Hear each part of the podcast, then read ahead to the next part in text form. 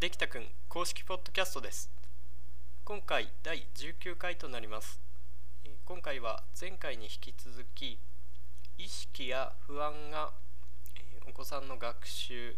とか能力開発にどういった影響を与えるのかというテーマについて皆さんにお届けしていきたいと思います。今回も私ゴミと三沢先生松本先生米沢先生でお届けしていきます。よろしくお願いいたします。はい皆さん今日は第2部の話です、ね、これをまあこの前ゴミさんが言っていただいた、えー学力リサーチできたあのテストを見るとあこの子はできるなと思っていてあこのままいけばスムーズにこの子能力発揮していくだろうと思っているところがところがそのご両親があこんなことがうちの子で気になるんですよと。いつもだったらそらそれでいるだろうと思ったことがこうつまずくとかまあよく100点の時に 95点っていう点数をつけてくると学校のテステストでそのマイナス5点のところが気になってしょうがないと。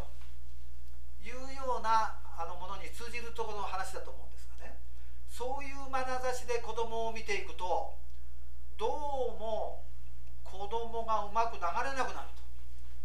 だんだん私算数できないんじゃないかというふうに親の眼差しを通して自分が自分の能力を子供が思い込んでいくような世界が。これが能力開発の足引っ張ってる場合があると。これを現場からの報告ということで、えー話を受けました、えー今日はこの前回に続いて4人で話を進めてますが米沢さんどうですか前回から引き続いて先あの先ほど言ったような、えーゴミさんからの話がありましたがどうでしょうそうですね、まあ、大人の方は例えば職場なんかをイメージしていただくとまたちょっと分かりやすいかなと思いましたねまあ例えばあの職場のまあ上司がですね自分のことを、えー心の底ではどう思ってるのかなっていうのはなんとなく直接うーはっきり言われなくてもなんとなく分かりますよねあるね、ありますね。あるあるあるあまあ例えばその上司が自分のことはこいつできないやつだなって思ってるっていうのは、まあはっきりお前ダメなやつだと言われなくても 日頃態度とかねまあ 他の人をあの年が近い人への態度とかあーまあ普段のこの言葉の使い方とかでなんとなくこう分かってしまうんですよね。で、えーもしですね そんな環境でですね自分がその職場で活躍してやろうと仕事頑張ってやろうと思うかって言われると多分まあねあの時々あのそういう逆境をバネにして頑張れる方もいると思うんですけれども お大半の人はですねあのあ自分はダメなのかなとこうやる気がどんどんなくなっていくんじゃないかと思うんですよね。まあ、家庭でもまあ同じようにあの親が子供をどういうふうに心の底で思ってるのかっていうのは多分子供に伝わっちゃうと思うんで、まあ、そういうことなのかなというふうに思って聞いてました。る。で、これね、人人間ってね、本当にあれだなと思うのは、この話はね、多分ポッドキャストで聞いてると、皆さんね、そうそうそうそう、そうなのよとか、そうなんだよって分かるんだけど、これ我が子になると、これスコーンと抜けるんですよ。自分のことだとね、これ客観的にはね、そうそう、米沢さんの言う通りなんですよ。それだってやる気出ないんですよって分かっちゃいるけど、我が子にはできない。それが人間なんだよね。知らないうちにやっちゃってるっていうのが、そこがね、ありますよね、人間のあれなんだよじゃあその米沢さんその職場の例を出しましたが、えー、と米沢さんの上司の三沢さんから、えーどんな意識を投げられてあやる気がダウンとかそういうものは投げられてませんか？今のところはた多分大丈夫だと思います。僕はよかった僕はほぼね、あの投げないでしょうね。昔は投げてましたけど、な投げないでしょうね。楽しくやってます。ということはじゃあ皆さんどうですかその、えー、とマイナス的なというかねえー、と9 95点のテストを取ってきたけどこの5点なんでここで間違えちゃったんだろううちの子はというふうに思うおことって親としてあると思うんですよ。あると思うんだけどけれどもそれを気にしてふ風船で膨らませば膨らますほどですね今度子供は今米沢さんが言われたようにそういう職場で帰ればてるという時にですね自分は算数いけるぜとやってやろうとますますやる気になったっていうものは職場でもやる気をダウンするようにやっぱり子供の立場を置き換えてみれば同じじゃないですか。こういう話があった、ね、そうするとその投げかけてる親の方はそういうですね一つの集合意識で元気になる活性化するその集合意識の場になっていない。そういう事例だと思うんですね。その集合意識が活性化しないようなものを中心になってるそこの職場であれば部長や課長やね、えーその役職の人たち。あるいは家で言えばお父さんやお母さん。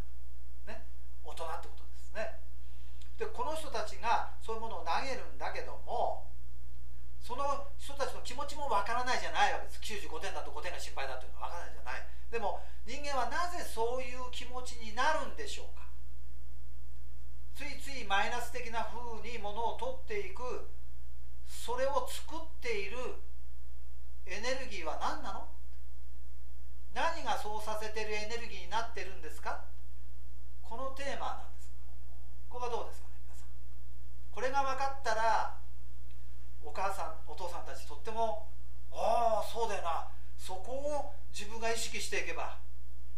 これコントロールできそうだなっていう目安になるんじゃないですか。そういう意味でそういう気持ちになりがちになるエネルギーをマイナスのエネルギーを作っていく大元って何ですかここがいかがですかですねあのあれですかねやっぱり我が子にもっと良くなってほしいとか、まあ、自分がこうイメージしている我が子や、まあ、こうこういう形でもう最高の存在になってほしいとかそういうところをこうひ引っ張っていくとそういうところなのかなっていうふうに、ああなるほどまず理想的なええ理想像があるんだとえね、そそこがああるからだという話だったと思うんですね。でもその話をさらに推し進めると理想像があるけど今目の前にいる我が子は100点じゃないんだ理想像じゃないんだマイナス5点なんだよ。ね。そうすると理想像になれないってことになるわけじゃん。マイナス5点分。100点だったらほっって安心するわけでしょ。ところが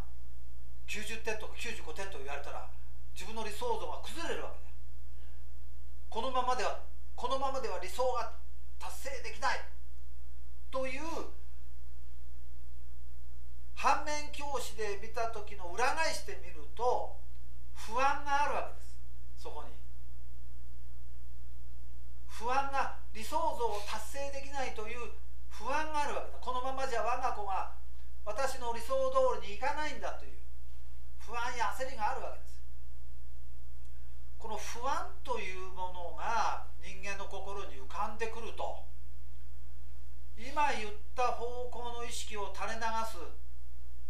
ね、生んでいくそして知らないうちに垂れ流してしまったみたいな結果になる。こういう構造があるんじゃないかと。そうするとその意識不安だというものをなぜ自分は不安だと思ってるのかそれを徹底的に考えていく必要があると思うんですねなんでこんなこんなふうに生きる時にもうこの世もおしまいだこんなんじゃもうやっていけないもう自殺するっつって1万人ぐらいの人がですよこの日本で亡くなってるわけですよそういう方々のやっぱり気持ちを考えた時にですねものすごい大きな不安があると思うんですねそうするとある会社で、あの介護されたでお金入ってこないでお金に本当に苦労したでお金っていうことに対して大変な、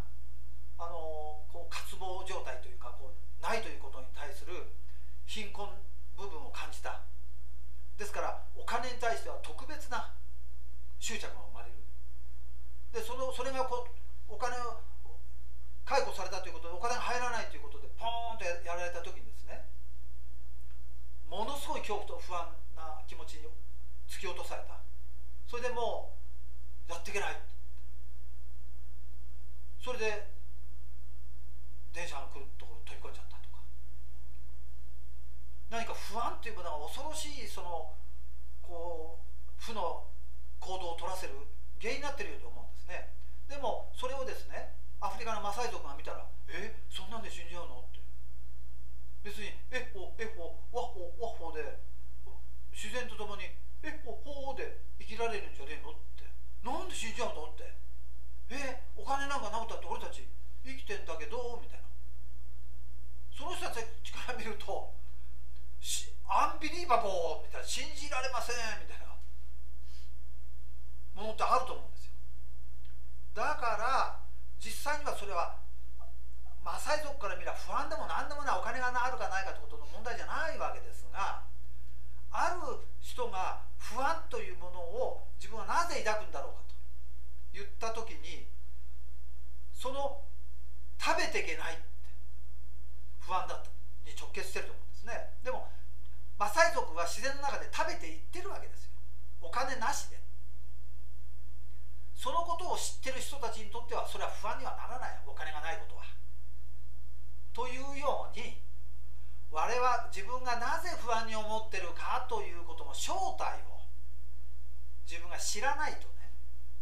その不安にやっぱ魂売らなくちゃいけなくなっちゃうっていうことってありませんかね？いや僕はあのなんて言うんでしょうね。ぜひあのお父さんお母さんにあの僕がしてきたようにちょっと試しててほしいなと思うのはそこなんですよね。だから不安があることでその子供に対してどちらかっていうとネガティブな意識を送ってしまうっていうのはあると思うんですよ。でこれは僕だってあったわけだから。でやっぱり身近な例で言うとねあの学校の学年枠っていうのがあると思うんですよね。あれは一応その年度切りでやってるわけなんですけど、まあ、おかよくあのおかんとかからよく現場の教室とかで相談いただくいただくのはうちの子2年生だけどまだ指使ってるんですけどとかって言ってたら、まあこの2年生だけどっていうね。この、まあ、形容詞がついてくるんだけど。つまり2年生だったらこれぐらいできなきゃいけないっていうまあ日本ではき、まあ、決まり決まりじゃないけどなんかその骨組みがあるわけですよね。それそれをうちの子ができてないと。でこれで不安を作る一つの要因になっちゃうんですよ。でここでなんだろう。本当にその学年枠っていうのは子どもの優劣を決めるほどの物差しなのか。っていうことを考えるとこれはあくまで、ね、切りがいい粘土で切ってるだけでそれを満たすことができてないからといってこの子は能力的に踊ってるとかっていうふうに見る物差しじゃないっていうふうにお母さんが思思えるようになるとある意味そこからお母さんの常識が変わったわけですよね。常識常識を打ち破ったというかそしてお母さんがもっと自由になれるなるわけですよね。だから子供と対峙したした時に出てくる不安だったりとか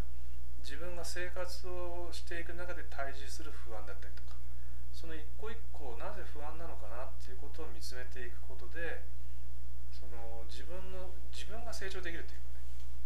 そういう材料でもあるなと思ってるんですよね。子どもの家庭教育力っていうことを考えていく中でいろいろ不安出てくるけどでもその不安一個一個は実は自分のこう枠組みがまた壊されてこう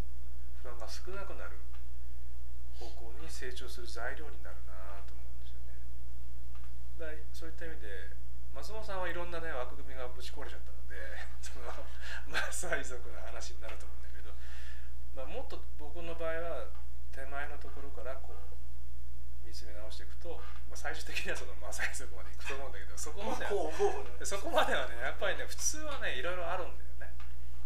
いやそうは言ってもさやっぱり毎日こうねヤクルト飲みたいしとかさ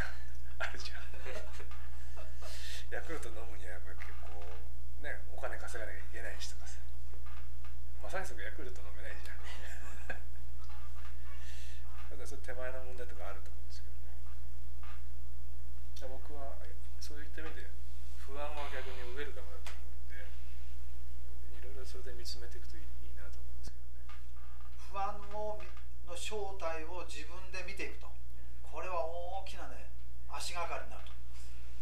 あでまあ自分も僕自身もそれをそういう人生を通して、えー来てですねこれはもう皆さんにおすすめです。不安っていうのはね悪いようで見えますけどね全然そんなことなくてねこのことがなんで自分の中に自分は不安と思うこのことを思うんだろうかということを自分で見つめていくとですねそれは自分がコロッとこうこうどんどん変化していける大きな原動力がになってるんですこの不安を見つめるということがところが外にばっかり意識が向か向かって自分の内面の方に向かわないとですねなかなかできない作業なもんですからこれはぜひ皆さん足がかりにしていただきたいと思うんですがあのゴミさんちょっとまとめていただいてあじゃあちょっとだけいいですかどうぞその不安を見つめるときにこう僕が僕が心がけてることことがあるんですよでねあのこういうポッドキャストをねあのしっかり聞いてくださる方っていうのはねやっぱり向上したいとかももっと良くなりたいとか我が子にとってもっと良くしたいとかっていう思いがあるから、まあ、聞いてくださってると思うんですけどで僕はねあの自分の現状を変えていく時のこうポイントっていうのはあるなと思ってるんですよ。でその1個目は面倒くさいっていう言葉を使わないようにするってことかなつまり僕も人間なんで生きてるとやっぱりあ面倒だなって思う瞬間あるんですよ。でその面倒だなと思ったら面倒と思った瞬間にそのやるべきことをやるわけですよ。例えばお掃除だったり片付けだったりあ面倒くさいなと思った瞬間にそれ置いたら多分やらないんですよ。面倒くさいから。面倒と思ったらその瞬間に極力やること。それとあと僕が心がけてることはじゃあ明日から頑張ろうとか。じゃあ明日からこうしよう。っていうのも絶対やらないようにしてるんですよ。明日からっていういうのは絶対にまた間延びするんですよ。だからせっかく変わりたいと思いがあもなかなか実現しにくくなっちゃう。だから明日からと思うことは今この瞬間にやり始める。そうしないと、まあ、いけないってわけじゃないけどそうするとなんかこうなんつうの変わらない現実のその負のスパイラルみたいなところから抜けられるポイントかなっていうふうには僕は心がけてるおっしゃる通りです。それでないとう動きません。動かない。絶対動かない現実はと変わらない思ってるはもうヒントですね。っていう感じ。こういうこことをヒントにしていただいてね、ええ。皆さんには、はい、ですね今回ですが、えーと前回と、まあ、今回に引き続いて不安っていうものであったりとか周りの環境っていうことでお話しさせていただきましたけれどもでもまあどうですかねまあ、この環境っていうことについて特にねこの環境は目に見える環境と目に見えない、まあ、要要するに潜在意識だったり意識の環境っていうことについては話せと言われれば、まあ、12時間平気で話せるテーマなんでね、えまあ、一応今回はねこここで一応まあまとまりは得ましたがこれこの話だけでね多分ねあそうそうってしっくりきたっていうのはなかなか難しいと思うんで、えまあ、このテーマについてはねあの時に話したことだけどみたいな形で、うんまあ、ずっとこういうじいろんな事例を交えながら、まあ、結局これも場というか環境に関係するよねっていう感じでねまだまだ逐次こう説明していければなと思うんですけど。そうですね。いずれにせよこの不安というものが自分の中で見つめていくと180度表が裏にポーンと変わる。それによって自分が割れてきますから。ああそういう不安から解放されていくんですよ。それには不安の正体を見るということをぜひおすすめです、ね、松本皆さんにおすすめです。ということでじゃあまたあのこう今後ですねこのテーマについてお届けしていくことがあるかと思いますが今回のところはじゃあここで、えー、と終了とさせていただきます最後までお聞きいただきありがとうございましたありがとうございました。ありがとうございました。また次回よろしくお願いいたします。よろしくお願いいたします。失礼いたします